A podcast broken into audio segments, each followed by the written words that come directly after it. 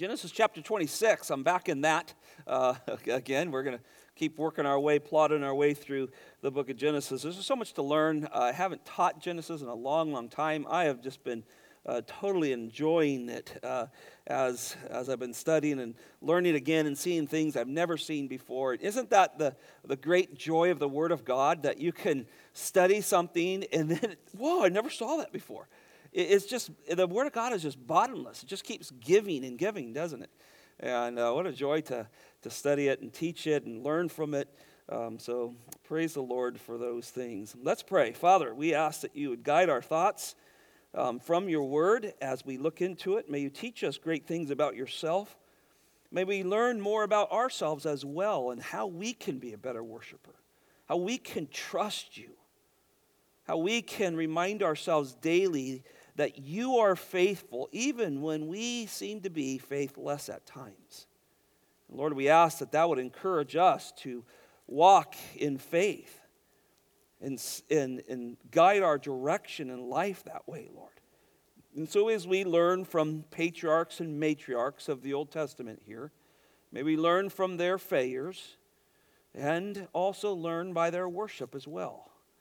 And so, communicate that to us today, Lord. Help us see that. We want to be better worshipers, we want to be more faithful followers. We, we know that you've saved us. Our works are not something that we gain salvation by, but they are now acts of worship to you. And we want to do them by faith. We want to do them for worship, Lord. So I pray that you would encourage us tonight in those things. In Jesus' name, amen. Um, Chapter 25, we did some discussion together on that last time, just before Christmas when we took our break there. Um, but you remember that this was uh, the time when Esau comes in, he's famished, you know, and Jacob's there ready to take advantage of that. And uh, certainly Jacob had known that God had given a promise uh, that Jacob would be the one that would have the birthright. Uh, certainly his parents knew that, everyone knew that. Uh, and yet, Jacob did not trust the Lord. He did not um, believe in the faithfulness of God to bring those things about. And so this little game of cat and mouse got played. And in the end, this legal transaction takes place of a selling of a birthright. And we begin to really see the heart of Esau in chapter 25. And we'll, especially at the end of it there. And at the end of 26, we're going to see that nothing has changed after 20 years. Esau despised the things of God. And now he'll despise the things of his parents. He'll despise the things of God that God holds dear again, even in this text. But as we roll into 26, we begin to realize that chapter 26 is about fleeing famine, run, uh, because famine changes everything in an agriculture world. There's fighting over water, um, and there's faithlessness at times in this text. When you look at the agriculture world of the New Testament, everything was around water. And if you've been in the agriculture business, you realize if you don't have water, you don't have anything. Water is the key to life. And in this, uh, this particular chapter, God is moving Isaac because of water. Because wells get stopped up and wars over water and all that. He's moving Isaac to where he wants to be. And so there's a constant pursuit of water and peace in this. But let's start out in the first six verses here. Number one, God's faithful covenant throughout the generations. Look with me at chapter 26, 1 through 6. Now there was a famine in the land besides the previous famine that occurred in the days of Abraham. That's in chapter 12, verse 10. You can go back and look at that. This is the second famine in these generations here. So Isaac went to Gerar to Abimelech, king of the Philistines. And the Lord appeared to him and said, Do not go down to Egypt, stay in the land of which I shall tell you. Sojourn in this land, and I will be with you and bless you. For to you and your descendants I will give all these lands, and I will establish the oath which I swore to your father Abraham. And I will multiply your descendants as the stars of heaven, and I will give your descendants all these lands and by your descendants, and here's a real key passage all of the nations of the earth will be blessed. Because Abraham obeyed me and kept my charge and my commandments and my statutes and my laws. So Isaac lived in Gerar. Um, here we see this, fam- this famine coming. And, and again, a famine is brought on because of what? lack of water. uh, didn't rain. Uh, there are no high powered three phase pumps pumping. You know, we had wells on ranches that pumped 1,000 to 1,200 gallons of water a minute. Um, they don't have that. This is all hand dug wells, uh, lots of grazing, takes a tremendous amount of land to have the kind of livestock Isaac would have had. Um, when you look at buying ranches, you look at a ranch of how much, how many uh, acre, how many cattle per acre or sheep or whatever it may be that they can hold. Well, when you get into dry land, which this what this would have been mostly in this area, it's it's not how many uh, cows or animal per acre. It's you know it's how many acres per one animal because they have to spread out and they eat at least a third of their body weight every day. And so famine is driving uh, this change in life for Isaac and his family. It's interesting, God intervenes here. This is not the first famine he has sent on the land. In fact, the text tells us there was a previous famine, and God used that to move Abraham where he wants. Isn't that interesting how God uses environmental changes to move people to do things? How many of you moved because you got tired of the cold up north? right? Environment pushed you down here. We're glad you're here. Uh, um, know, that's, that's what it does. God uses those things at times to put people where He wants. But there's always, when you think about some of the hardships that would come from this, it's always easy for us to flee hardship. We, we want to take the path of least resistance, don't we? We're just uh, akin to that, don't we? Well, that's hard. I'm going that way. Uh, but here, God won't let him go. Notice in verse 2, Yahweh appears to him and said, Do not go down to Egypt, stay in the land which I shall tell you. God wants these chosen men, these families, this, those carrying the seed of the coming Christ in this land. This land is important to him. He wants to establish that this land is given to his people. And even though they really own very little, at this time, Abraham bought a plot of land to be buried on, and him and Sarah are buried there, and uh, these other patriarchs will be buried there as well. Um, that's all they have. But God does not want them to leave, He has put them here.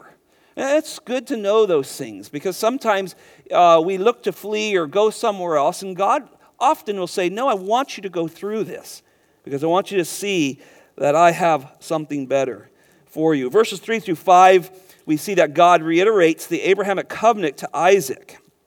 And look with me here. Notice he says, Sojourn in this land. Notice the I wills all the way through here. And I will be with you.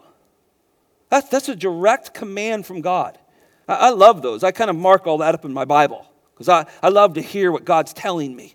I, I will do this. I think that's good, right? This is the will of God. Oh, well, what is that? I want to read that. Your sanctification, we, read, we talked about that Sunday. So here he says, I will be with you. He's speaking directly to Isaac here, the, the, the promised heir of Abraham. All the way back from chapter 12, the first three verses where he promised Abraham this, he's speaking to that heir now. You're so, sojourn in this land, stay in this land. I think we have a group called Sojourners, right? One of our, our BFGs. Sojourn in this land, and I will be with you, and I'll bless you. For to you and your descendants I will give all these lands. And man, that was a long time until they really gained, um, and they never really gained everything. Solomon gained the most of the ground that God had promised, but they never really fully gained it all. But he says, Look, I'm going to give these lands to you and I will establish the oath which I swore to your father Abraham. What a great statement. I will do this. Yeah, uh, God didn't lie. The Bible tells us that, and we believe that of God, otherwise, he couldn't be God. Uh, he doesn't lie. And so he's, um, he's helping Isaac make a decision to stay here because Isaac's probably tendency was to say, well, there's no rain. That means there's no food, there's no water. We've got to go. He says, no, stay here. I have a plan. Verse 4, notice he continues I will multiply your descendants as the stars of heaven. Boy, that's, you know, we talked about Sunday, the nearest star for the Voyager 2 to get to is still 40,000 years away for the Voyager to get to it. And yet, you and I, on clear days, and, you know, maybe in, if you've been up in the mountains, um, you just look at the stars and you just, they're uncountable. And here, this promise, this massive promise that this heritage. We have one heir right now on the earth. One. Um, uh, that has been promised. And Jacob and Esau are now there. I guess we have two. There'll be two heirs, but they're not. They're not anywhere close to the constellations of the skies. And then he says, "And we'll give your descendants all these lands." Here's the promise. And by your descendants, now here's the one we want to focus on. Your de- all of your descendants, excuse me, and by your descendants, all of the nations. Wow, that's us. We just got pulled into this promise of the earth shall be blessed. This is again, and this is the theme that we're watching as we study Genesis, this reoccurring theme of the promise of this Messiah who's coming. And God is going to protect him through famine, through kings, through uh, rape, through all kinds of things that could happen. Protect this one through there because he will be a blessing to all the earth. Uh, we had a good time talking about y'all when we were out in, um, uh, uh out in the West Coast in California because people are very interested in our church out here. Um, and, uh, and I said, Yeah, it's fun. You know, there's people from all over the place. They're from Ohio and New York and, and upstate. And I mean, they're from all over. And it's fun to talk to you because we, we've never lived on the West, East Coast. So uh, we were just sharing stories about y'all. And they just they thought it was so fun to hear about how diverse our church is. But when I read a text like this, this is, he was thinking of our diversity. Uh, my, my grandfather came on a boat from Portugal uh, my grandmother came from Scotland. These are the nations that are going to be blessed. I'm a believer. Uh, you know, I have part Portuguese in me and part Scottish and a few other things in me. But all the nations are blessed, particularly those who know Jesus Christ. That, that Jesus was not just for the Jews. He had he, the goal of God's was so much more grand than that. And that's why Isaiah 49 6 says it's too small a things just to come for the tribes of Israel. Too small. God was shooting after all of the world to gather people from every tribe, tongue, and nation. And notice he reminds Isaac of Abraham's obedience. He says, Because Abraham obeyed me and kept my charge and commandments and statutes and my laws. And, and we know, we know Abraham's life, that there was some real lack of faith in certain times. But God remembers faithfulness and remembers his work. And so Isaac lives in Gerar, and this is the land of the Philistines that he's in. It's really interesting to think about that. We'll talk about that a little more as some other chapters come forward. Most of these chapters are all taking place in the heart of the Philistine capitals of cities. Later are there going to be the arch enemy of the nation of Israel. And David's going to have his hands full with them, and King Saul, and so forth. Um, but here they are roaming around in their backyard. Second thought God's continual protection over the seed of Christ. Look with me at 7 through 11.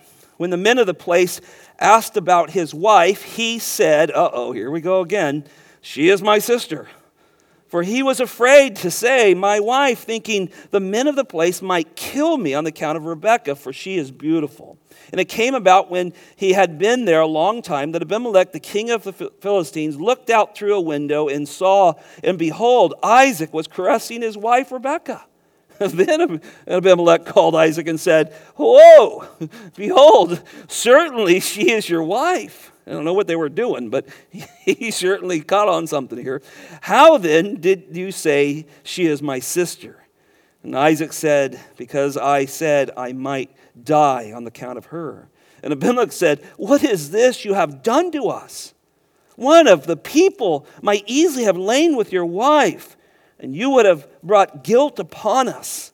So Abimelech charged all the people, saying, He who touches this man or his wife shall surely be put to death. Now, as we venture into this, we see God's again protection of the seed, even in Rebekah. And, and further, in this, this family that is supposed to have this great covenant fulfilled in them. And so, after God's covenant is given to Isaac, he turns around and he commits the same sin of unbelief that his father Abraham did in Genesis chapter 20. And in fact, with the same group of people. Now, most likely, this is King Abimelech's son, um, just like this is Abraham's son. They're still ruling their own uh, uh, wealthy areas. King Abimelech has Gerar and on the surrounding areas, and Isaac has a large contingency of, of people and animals and all of those things, and they have received the wealth often of their fathers. But there are some real insightful things in this verse when we look at it. And you can see what's going on in the culture here. Number one, I think killing is prevalent. Notice that he says that King Abimelech says, What, what would, um, excuse me, uh, Isaac says, they might have killed me. I mean, do you go around saying that all the time? I, I might get killed. and we, we in our society isn't as safe as it used to be. Uh, most of us grew up in places where you left your doors unlocked. You know, in the ranch community, you leave your keys in the door and a, and a gun hanging in the rack, you know, because it's safe, right? No one would dare to come into those. We maybe don't live in that society anymore, but, but here's such a society that, that at any moment, at least Isaac believes that someone could come after his wife and kill him. So, so it's not a really kind, you know, beautiful, gated community, you know. it, it gives you an idea that this is not the safest place in the world. Notice also that beautiful women were a prize. So there is the sin of, of beauty and exalting of that and taking that in and maybe taking somebody else's to have, to gain. Because here, Isaac is making the same thought, having the same thought that his father had. She's beautiful, someone's going to take her from me. And, and you know where this goes because start thinking about that. Wow, all what God did to get Isaac Rebekah. Do you remember that story? Sending, sending his servant, Eliezer, you know, going with all the camels and waiting for the first girl to come out and water and all that stuff. And God, boom, here she is. Isaac, well, I don't know. I just, ooh. boy, if they know who you are, I'm a dead man. Lack of faith, lack of trust in God uh, from those things. There's great fear in tight living spaces here. And you say, well, there's a lot of land there. What do you mean tight living spaces? Well, isn't it interesting in verse 9 that, excuse me, verse 8, that the king looks out his window and sees Isaac caressing his wife? Well, I don't know how long a far range you can tell when somebody's caressing their wife or not, but um, you know, I could probably see all of you here. Uh, I don't think he's very far away. This point. You say, well, why would they not spread out and live far away? Water. There's no turn on the faucet. Oh, hot water, nice. Let's get a jar, put it on your head, and head down to the watering hole.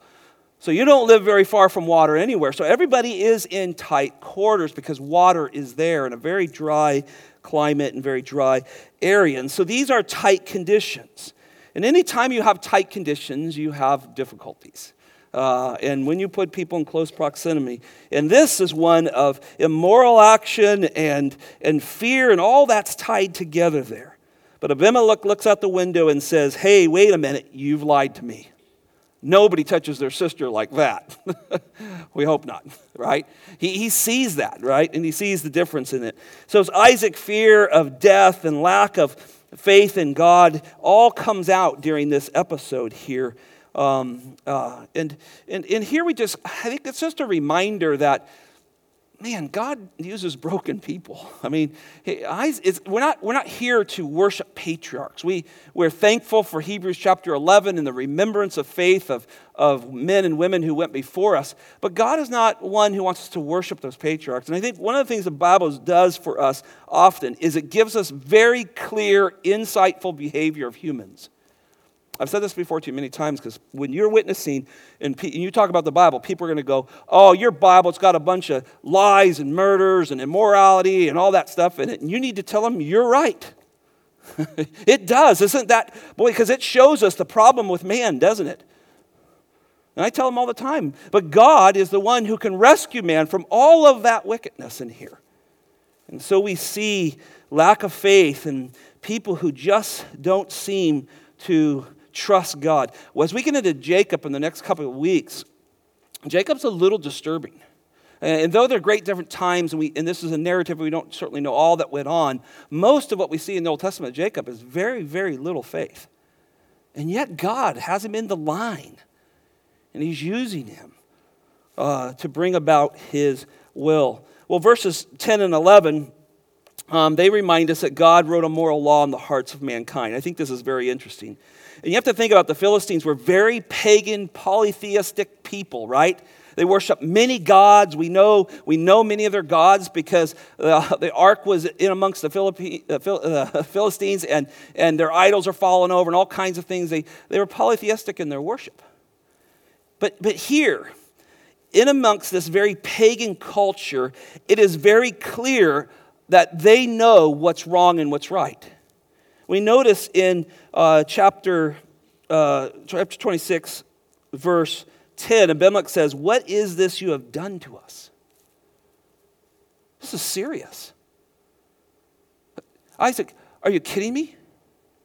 My father let your father stay here. I've let you stay here. What have you done to us? This is a serious, serious crime, sin. We're talking adult, cultural adultery that we could be talking about. It says, One of my people could have easily lain with your wife. Well, that tells you that, well, there, there's, I don't know what they thought about marriage, but this could have happened. And, and you would have brought, look, look at the word here, you would have brought guilt on us. asham is the, the Hebrew word here, and it is, has the idea of morally wrong. We actually translate it three times in the Old Testament as wrong. This is wrong. You would have brought this wrong upon us by not revealing the truth to us. Uh, the word's often, often uh, also used as a guilt offering. So when, uh, when we study the guilt offerings given, this is the word that comes up. So the point is here, the king of King Abimelech here knows that this is a wrong thing. If somebody takes somebody else's wife and has an adulterous affair with them, it's wrong. And it brings guilt upon that person. Where did that come from? We have no Mosaic law at this point. There's nothing written down. And yet, here we are, uh, years before uh, Mount Sinai and Moses and the giving of the law. And every man knew that this was wrong. Verse 11 Abimelech attaches the death penalty to adultery. Notice he says, So Abimelech charged all the people, saying, who, He who touches this man or his wife shall surely be put to death. God's protecting them in a pagan land here. And, and there's a reminder here, and I think this is a reminder what God thinks of sexual sin. And, and you just can't help but see this stuff when you read this. And here, even a pagan king, and, and of course, we know, you know the answer, because God writes this moral law on the hearts of all men. People know what they're doing is wrong. Whether they're Christian or not. They know it's wrong, and though they try and try and uh, to justify their positions, one of the hardest things pastors do, because usually somebody will come in and they're trying to justify their position, why they're doing what they're doing. And you go, there's no excuse. You, you cannot give me one excuse on the planet of why it's God's okay with you committing adultery. And even here in this pagan world of the Philistines, in this pagan world of polytheistic gods and, and people sleeping with other people, they know that adultery is wrong because God has written his moral law on their hearts. Well, number three wealth, power, envy, and water wars. Look at this section here, verses 12 through 23. Now, Isaac sowed in the land and, and reaped in the same year a hundredfold. I mean, I don't know if you get your mind around the numbers of that. Um, uh, man, when you're farming, you're looking for 12 to 15, maybe 20% fold back on the seed that you put into the ground. I mean, we are talking bumper crops here that God does for Isaac. He did the same thing for Abraham. Um, he did the same thing for the nation of Israel as they wander even in the land. But here, the same year, God blesses him. And the Lord blessed him, and the man became rich, and he continued to grow richer until he became wealthy. You see that kind of? You know, there's rich people, there's wealthy people, apparently, right? Um, and for he had possessions of flocks and herds, verse 14, and a great house. Uh oh. So that the Philistines envied him. Hmm. Look what comes with that. Now, the wells which his father, father's servants had dug in the days of Abraham his father, the, the Philistines stopped up by filling them with earth. Then Abimelech said to Isaac, Go away from us, for you are too powerful for us. And Isaac departed from there and encamped in the valley of Gerar and settled there. We'll start back with 18 in just a minute. Uh, one, a couple of things here. One, God blesses Isaac with wealth and power here. Uh, wealth meaning he has um, uh, a monetary uh, riches that continue to grow from the sale of this grain and, and hay and whatever he's selling there. And then that becomes monetarily, and, and pretty soon he gets to wealth because that's a calculation of everything uh, his household, uh, his servants, his, his flocks, his, uh, and, and his money and possessions. So God is blessing Isaac here. And that wealth brought power. This is not a verse on prosperity gospel. if you follow or are forced to hear some of that prosperity gospel, this is stuff they go to. And they'll say, look, you know, uh, God, you know, you believe God and you, walk by faith, um, He'll do all these things for you.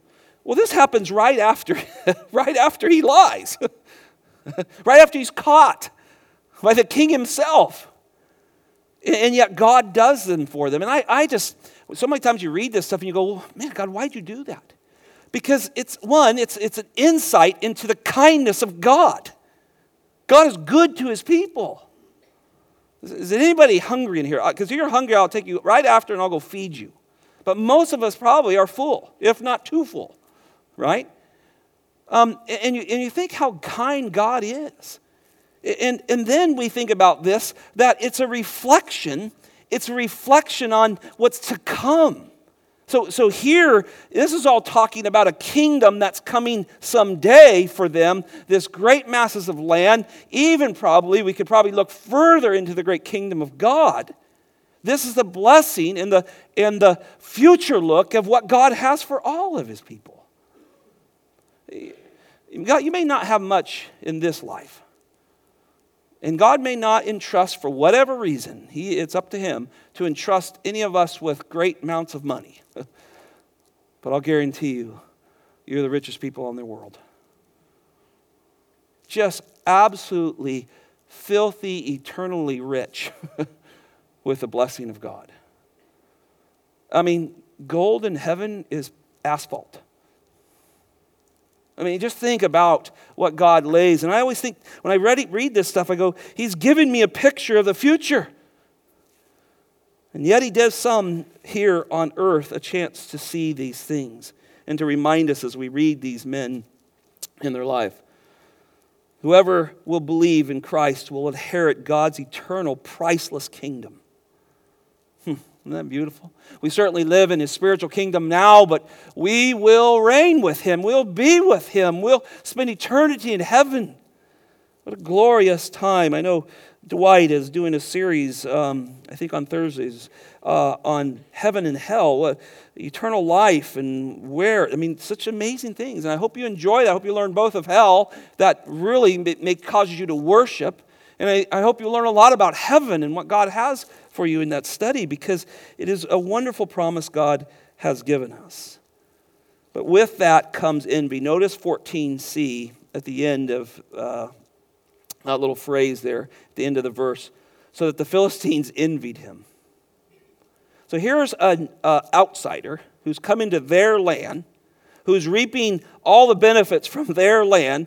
God is blessing him, the Bible says. It's not because Isaac's a great farmer or a great rancher. God is blessing him. That's what the Bible says in the end of 12. And the Lord blessed him. So God's granting these things. They don't understand all of that completely. They do see that his God has done something for them, um, but they envy it. And now there becomes tension. And so, verse 15, we start to understand the tables now are turned against Isaac. Isaac is now again a stranger in the land. His welcome is now worn out. The family has uh, once been given freedom to send wherever they want. King Abimelech told Abraham, said, Go wherever you want. The land before you is yours. Remember that? Well, that has been revoked now. Envy, greed, fear has now got the best of the Philistines. and his right to the land is now revoked. The hand dug wells, which were a key to life. I don't know if anybody ever had a well dug? It's pretty interesting, those guys that come out and do them. I mean, these are massive machines, big towered rigs, and they're burrowing down through layers. And um, we had a, our first well we ever dug, I can still remember the report, it was, you know, like 436 feet to get down to water, you know. The expensive wells. I mean, to get down that far. Here, the water table is pretty close because we're just a big floating sponge, I think. Um, uh, in California, you got to go a ways for that water. Um, but here, just think about this. This is an arid land, but one of the things you find out about desert land, the water's there, it's just down, and you got to go get it. The same is true in Nevada and Eastern California and stuff. You just got to go get it. But these were all hand dug wells. And, and when you study this passage, I was thinking today as I was going over this again, I thought, there's just a group of Isaac's servants, as all they do is dig. Uh, it may be the lower job, I don't know. You get one well done, off to the next one you go. They're always digging wells. But here, these wells that were dug by Abraham's servants now are being plugged up with water. I mean, with, excuse me, with dirt, with earth. They're putting in there.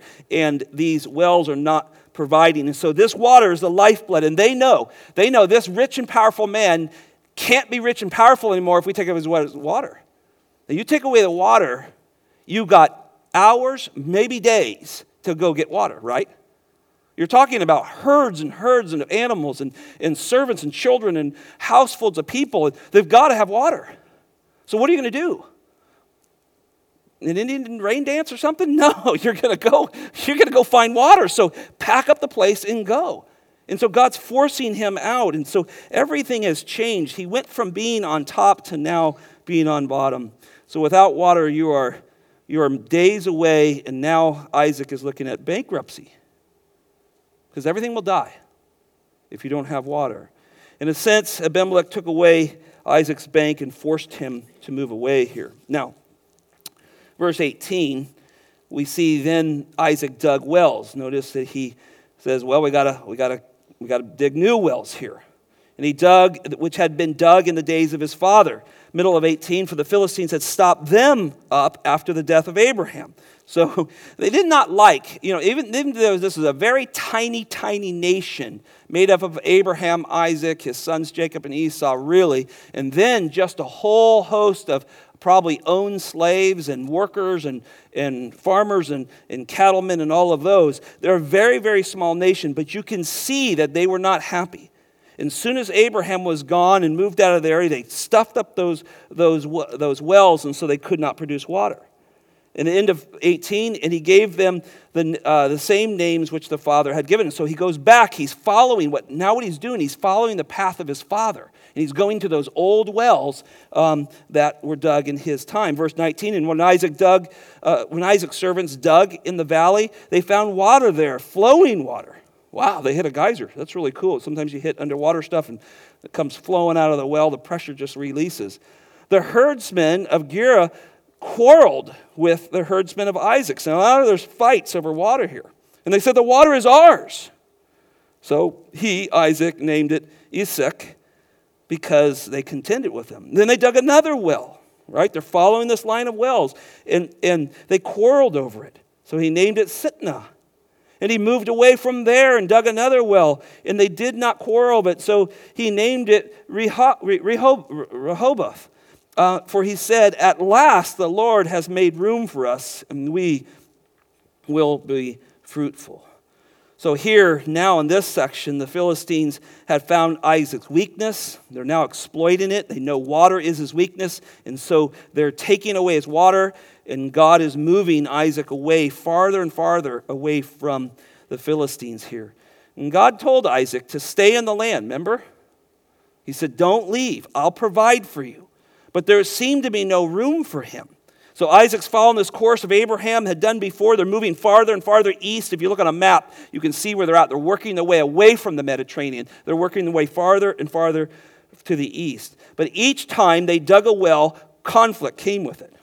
Water always brings conflict. I gotta tell a quick story.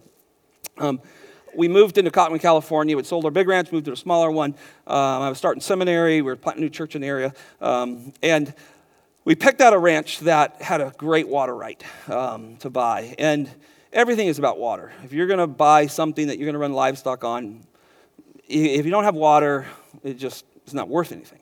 So, by God's grace, we were able to kind of um, find somebody who was willing to sell this ranch, and it was, it was an amazing story, but that's another story. So, I had great, we were first, we were first check off the main ditch, meaning we had the first water right off the main ditch. And I told Gene, I said, This is a great ranch, man. There's more water than we can use, which is really cool because you can grow a lot of hay, you can feed a lot of animals, you can do a lot of things with that kind of water. Um, so uh, we just get moved in and we're starting to get our first water the first uh, spring and summer that we're there. And I'm not getting a head of water. And I start talking to my neighbors and say, Where's my head of water? I, I saw the water when we were buying this, how much water came in. I'm not getting that head. Well, I found out there was an old cranky guy up the ditch who was stealing water. And nobody wanted to contend with him. And uh, I said, Well, I can't remember his name, uh, but they said, Oh, no, he, he'll shoot you. He's mean, and, and, and we just let him take the water. I go, Well, that ain't working with this cowboy. Uh, jumped on my Japanese quarter horse, that's a 4Runner, and drove up, uh, uh, uh four wheeler, and I drove up there, and there he is. Sure enough, he's in, he's in the main ditch taking my water. And I'll never forget, he turns around and he takes, I go, hey, you can't see my water. He takes his cane, he goes to hit me, I grabbed it like that. And I said, my name is Scott Menez. I'm a pastor in the area. This is my water. And I just kindly dealt with him. I remember him then he started to break down and he goes, Well, they never give me my water. And he was really upset and all this stuff. And I said, Hey, hey, I know the new water master. Let me give him a call. So I got him on the phone, got him over there, helped him figure out what day his water was, went and cleaned his ditches, helped him get his water into his place, and we were friends till he died. because water is such an important thing. And, and, and the water wars that go on, when I read this, as I was studying this, I go, I know exactly what this is about. If you don't get water, it's bad. So every time he'd get a well dug, he probably got his livestock fed, got enough going for a little bit of time. Here comes the Philistines in. They would argue over it. They'd bring their livestock in. Now you have a big mess over it. And so Isaac does not want to fight in battle, and he just keeps moving on. This is the picture of what's going on here. But in verse 22, um, he finds water. And it's, it's interesting because this is a 20 year span. Chapter, I, I finally figured out I had to work on the on the dates, but chapter 26 is 20 years of the life of Isaac. Um, and 20 years of the life of Jacob and Esau as well, and we'll get to them in a minute. So it's not clear, though, how long this period was, what's going on, but it's long enough to sustain his herd. So he's, he is getting water, he's grazing, he's doing that, but he's constantly on the move. So Isaac has moved through all these different wells, and he's moving farther away from the Mediterranean Sea. Um, and, and, but finally, he reopens this well that he calls Rehoboth, and, and here now they have water. And Isaac, look at this in verse 22, he recognizes that the water was from the Lord, and he says, At last the Lord has made room for me. At last the Lord has made room for me. Isn't that interesting?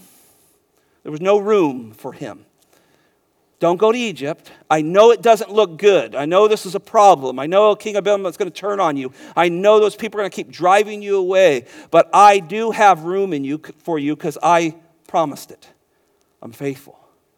What a good lesson for us. Sometimes we just don't know if God's in things. Hardship after hardship comes, difficulty after difficulty. But He reminds us through the Word of God I will not fail. Do not run. Stay where I have planted you, and I will take care of you. And here Isaac recognizes, says, And last, the Lord has made room for us. Verse 23 Then he went up from there to Beersheba. This is where I think the kids are. I think at this point, um, we begin to see Jacob and Esau back in the story. Um, I think Isaac and Rebekah had been living in the land of Gerar. Um, and it's probably true their sons weren't living with them because that would probably help us understand why Abimelech thought that maybe he was a sister from his lie. If the two sons would have been hanging around, he would have go, uh, wait a minute. So I don't think they're with him the whole time. I actually think they're down where Abraham used to run his cattle out of, uh, out of, uh, out of, um, oh, I just lost my train of thought here um, out of Beersheba. I think they're in there. I think they have a ranch headquarters. And here he's moving them together. So God has brought Isaac and Jacob and Esau back together in this area, which is going to set up chapter 27, the great, the great trickery to Isaac of the birthright going to Jacob. So, verse 23, we see them back together. Verse 4, um, number, point, number, uh, number 4, our point here in verse 24 and 25, there's an eternal desire to worship here. Just quickly, I wanted to talk about this. It says, The Lord appeared to him the same night and said, I am the God of your father Abraham. Wow, do not fear, for I am with you. Uh, this is a great statement because they have been through a lot. This is, this is year after year after year of battle and moving, um, setting up camp, getting run out of there, going to the next spot. He reminds them, I'm with you. Don't be afraid. I will bless you and multiply your descendants for the sake of my servant Abraham. And, and in his response to this, Isaac built an altar there and called upon the name of the Lord, pitched his tent there, and Isaac's servants dug a well. That's what you do. Need more water. So, up to this point, we don't see the boys with them, but here shortly, we're going to see them connected back together. Because of the size of Isaac's outfit, this huge conglomerate group of, of animals and people, um, they probably had to have other headquarters, other places, and I think the boys were with them. But here in 24, once again, the Lord makes it clear I have promises, I've made them to Abraham, I'm not going to fail. Although Isaac is certainly the promised heir, we have little evidence of his commitment to the Lord so far, which is interesting. We just don't have a lot of evidence. The first thing we saw in Isaac was understanding that God had given him Rebekah. And, and then from there, he seems to struggle to obey the Lord. But here, God says, Look, I am here. I will take care of this. Now, at this point in the story, um, there's been a lot of tension. And now it's settled down, and Isaac builds this altar. Kind of, it, the wording is like a permanent altar for worship and sacrifice. And again, this is prior to Mosaic law, but ever since Adam and all of these men in the line of Christ and these godly men in the Old Testament, this is something they do. They build an altar, they sacrifice an innocent animal in an act of worship to God. And of course, we understand that this is all a picture of what is to come, but this is what Isaac does. He realizes that God is worthy of worship. This internal worship comes out of him. And as you read the narrative, and again, it's, it's, it's blowing through years of years, and we don't have the whole story here, it seems that though he goes through, through tough times, he comes back and he worships here. Now, number five, God grants seasons of peace. Look with me at verse 26 and following. Then Abimelech came to him from Gerar with his advisors Ahuzzath and Phicol. These are same names. Phicol goes on later. That name gets passed in this, these warriors for um, the Philistines, the commanders of his army. And Isaac said to them, Why have you come to me? Look at this, since you hated me and have sent you away. If you don't think there was tension between these groups, read that wording. Isaac said, You hated me. We had a deal, man. You told my dad he could stay here as long as he want, and you've let your people run me out. There's tension here, but peace is coming. Verse 28, they said, "We see plainly that the Lord has been with you." Yahweh is the word there. That Yahweh has been with you. They recognize that his God has been with them. So we said, Let there now be an oath between us, even between you and us, and let us make a covenant with you, that you will do us no harm, just as we have not touched you and have done nothing to you but good and have sent you away in peace. You are now blessed of the Lord. And then they made a feast, and they ate and drank, and in the morning they arose early and exchanged oath. And then Isaac sent them away, and they departed from him in peace. Um, 20 years, 20 years uh, that Isaac has, has shared this tension um, over this span in chapter 26. And here comes these men. And, and like Abraham, Isaac was strong enough to probably battle this nation. I, I read a few commentaries um, on this, and there's some history that some of these guys have dug up that they believe the Philistines at this time were in a war over on the Mediterranean. And they didn't have the resources. And so one commentator said it is possible that King Abimelech realized if this God is so powerful and he's doing these things that we can't explain for this man, and we've seen, we know about the war his father won in Genesis chapter 14, I think it'd probably be good if we go make peace with this guy. I think we've ticked him off enough. His dad dug those wells. We stuffed, we put dirt in them and kept pushing them out and kept pushing them out. And you can see these guys recognizing that Isaac, Isaac's been blessed by God. He's not a small group anymore. We could have a major conflict here. And so they seek peace together. And combined with the understanding of God's blessing of Isaac, wisely they sought peace. So this formal meeting happens. At, I think this is pretty cool. Get together and eat. Um, they, they had a big meal. They made an agreement. They brought peace that was, that was over several decades between Isaac and the Philistines. Now, notice verse 32. And it came about on the same day that Isaac's servants came and told him about the well which they had dug and said to him, We have found water. now you go, to our day, you know, when you turn on a faucet, it's not that big a deal. This was like finding, you know, grandma's, you know, inheritance stashed away. This is a big deal. Every time they find water, it means massive wealth. It means more livestock, more people, more things you can deal with. And so, right after this peace treaty gets taken care of, here comes his servants. And so, as soon as this entourage of Philistines depart, Isaac's servants come in. Maybe they knew and they didn't want the Philistines to leave, and they go, Hey, good news. God just gave us more water. And so, appropriately, Isaac uh, rechristens the well here, and, um, and he calls it uh, Sheba, and, and there the name of the city, because of the name of the city of Beersheba, by them. Now, the last section is a little sad. Um, number six, we call it rebellion in the family. Look at 34 and 35. All of a sudden, we come back to the kids, and they're now in the same area. We believe Esau and Jacob have probably been in this Beersheba area watching the flocks and running the home ranch there. Um, but notice what it says when Esau was 40 years old. Now, when he sold his birthright, we have him pegged somewhere around 20 years old. So this is 20 years later.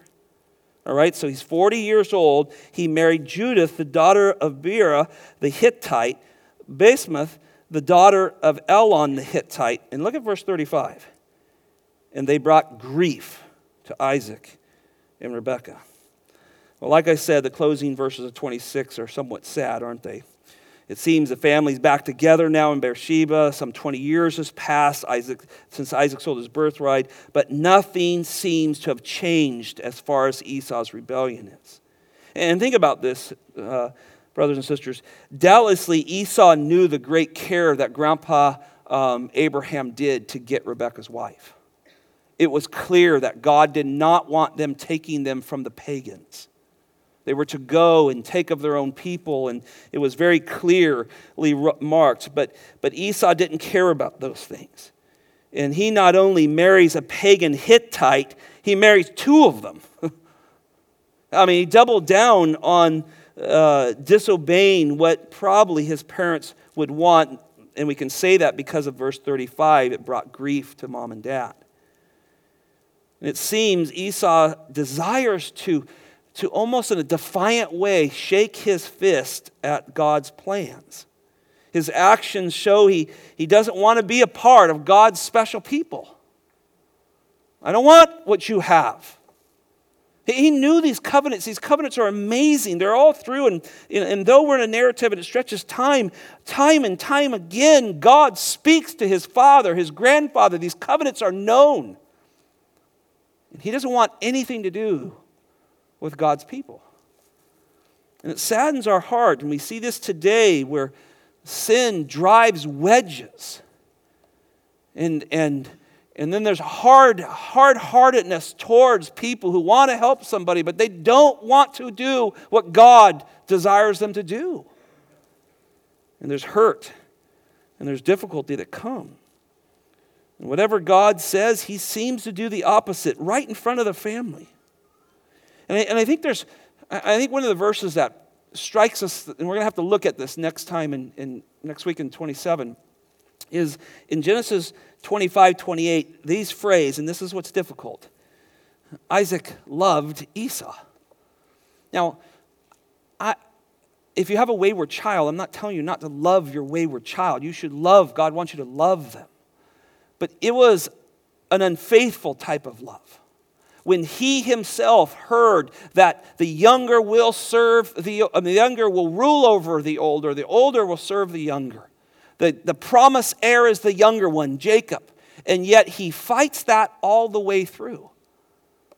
We see that Isaac uh, takes in this son and loves what he does and honors him, and, and it causes great stress in the family. Isaac is a, um, is a bit of a problem here. And as we'll see as we go on, you're going to see his, his son Jacob do much of the same thing, right? He's going to make special coats for a son. And then when he thinks that son's dead, he goes to protect another son and holds him high above the rest. And he creates great envy and jealousy and problems because of a lack of faith and trust in God. And, and there's much to be learned out of this. And so I, I put down just a couple of points of application here for us to think through.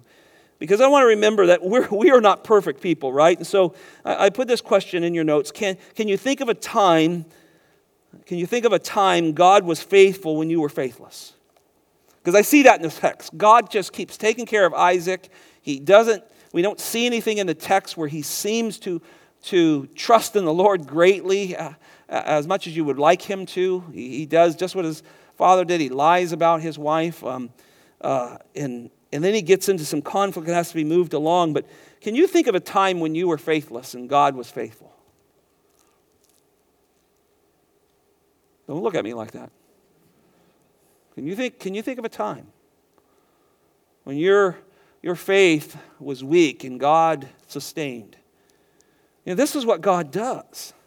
I think we are often quick to remember our faithful times. We're quick to say, oh God, I, you know, I, I gave when, you know, there wasn't much and I, I did this and do that. But I think sometimes we forget there's probably a whole host of times when we live and act faithless. And God does it. Praise the Lord because he loves his children. And, and like Isaac and Abraham and Jacob, he has a plan, and he has a plan for us. And he wants to establish us for eternity in his kingdom. And yet there's times we act faithless. 2 Timothy 3, excuse me, 2 Timothy 2:13 says this, if we are faithless, he remains faithful. And then it says this, for he cannot deny himself. Isn't that beautiful? See, see, he can't turn on his word. We turn on our word. Uh, anybody ever not kept their word? He can't. He's God. He's faithful through and through. And for him to not be faithful, he would have to deny himself. Proverbs 25 19 says this like a bad tooth and an unsteady foot is a faithless man in trouble. That's us. We're just a bad tooth. oh, I'm an idiot. Why don't I trust the Lord? God promised to take care of me. He loves me. He sent his son to die for me.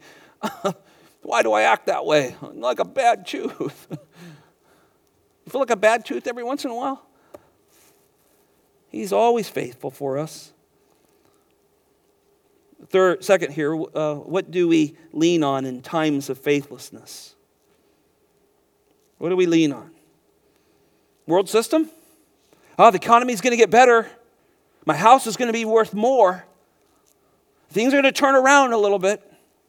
Yeah, it may happen, may not. It may crash completely, who knows? What about human counsel? Well, my, you know, my friends told me this, and, and I think I'm going to do that without searching God. What about fighting or a flee response. You know, I'm going to fight this and, or, or, or I'm just going to run away from things without trusting God. Look with me at Proverbs 3. I just want to show you quickly here and we'll finish with this. Proverbs chapter 3. You know this passage, but it's so worth reading. I've been reading through the Proverbs in my personal reading and I just got lost in this first few verses uh, of Proverbs chapter 3. And just the beauty of it to remind me My son, do not forget my teaching. Hmm. That's a problem. We forget. We put ourselves under the teaching and preaching of God's word, and, and then we walk out and have a fight with our, our spouse. Don't forget my teaching. But let your heart keep my commandments. My divine decrees is what he's saying. For the length of days and the years of life, and peace will be added to you. Hold on, believe what God is saying, what, what Solomon is telling us. Or do not let kindness and truth leave you. When th- times get difficult, be kind, be truthful. Isaac did just the opposite, he lied. Bind them around your neck. Write them on the tablets of your heart. This is the inner thing that you do. Put it inside you. Hold deeply to the word of God, is what the idea here. Verse 4 So you will find favor and good repute in the sight of God and man. And then these great verses we all know and probably have committed to memory. Trust in the Lord with all your heart. Do not lean on your own understanding. In all your ways, acknowledge Him, and He will make your path straight. Isn't that great? He'll take you to where He has designed you to go. Do not be wise in your own eyes. Mm, that's a problem, isn't it? We often think we have everything figured out, so we don't pray and we don't trust Him, and we end up acting faithlessly. Do not be wise in your own eyes. Fear, worship the Lord, turn away from evil.